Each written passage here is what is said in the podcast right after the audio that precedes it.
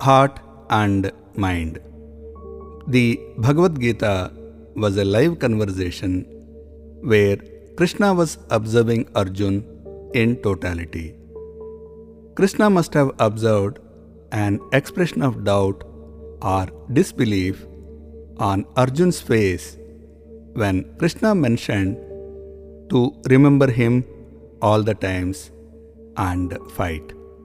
As Arjun was resisting the work in hand Kurukshetra battle, this tendency of resistance to the work in hand is still prevalent. Krishna immediately describes himself as the omnipresent, eternal, the great ruler, subtler than the finest atom, supporter of all, of inconceivable form, shines like the sun beyond darkness. When existence has to describe itself, even words fall short. Krishna gives two paths to remember him. One is the path of awareness and says, He attains the supreme effulgent Lord, whose mind, stabilized by yoga, is immovably fixed on the thought of Him.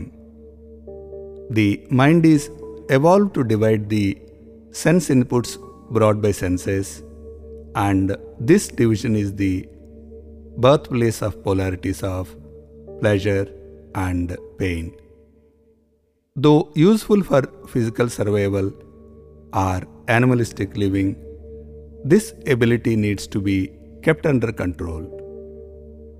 Krishna suggests the path of awareness, that is, yoga of equanimity, to attain this state. The second path is a technique based on devotion.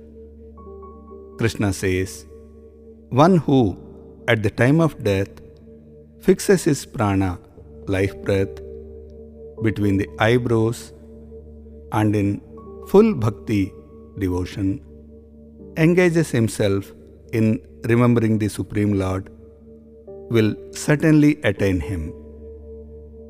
Though this path appears easier than the first path of controlling the ever wandering mind, devotion or bhakti is the prerequisite for it. Bhakti and Shraddha are the common threads in the Gita. Bhakti is unconditional love flowing from our hearts, irrespective of outer conditions like the fragrance of a flower.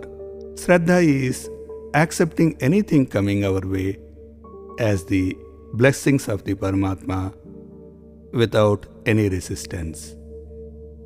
Next in the series is a relook at rebirth.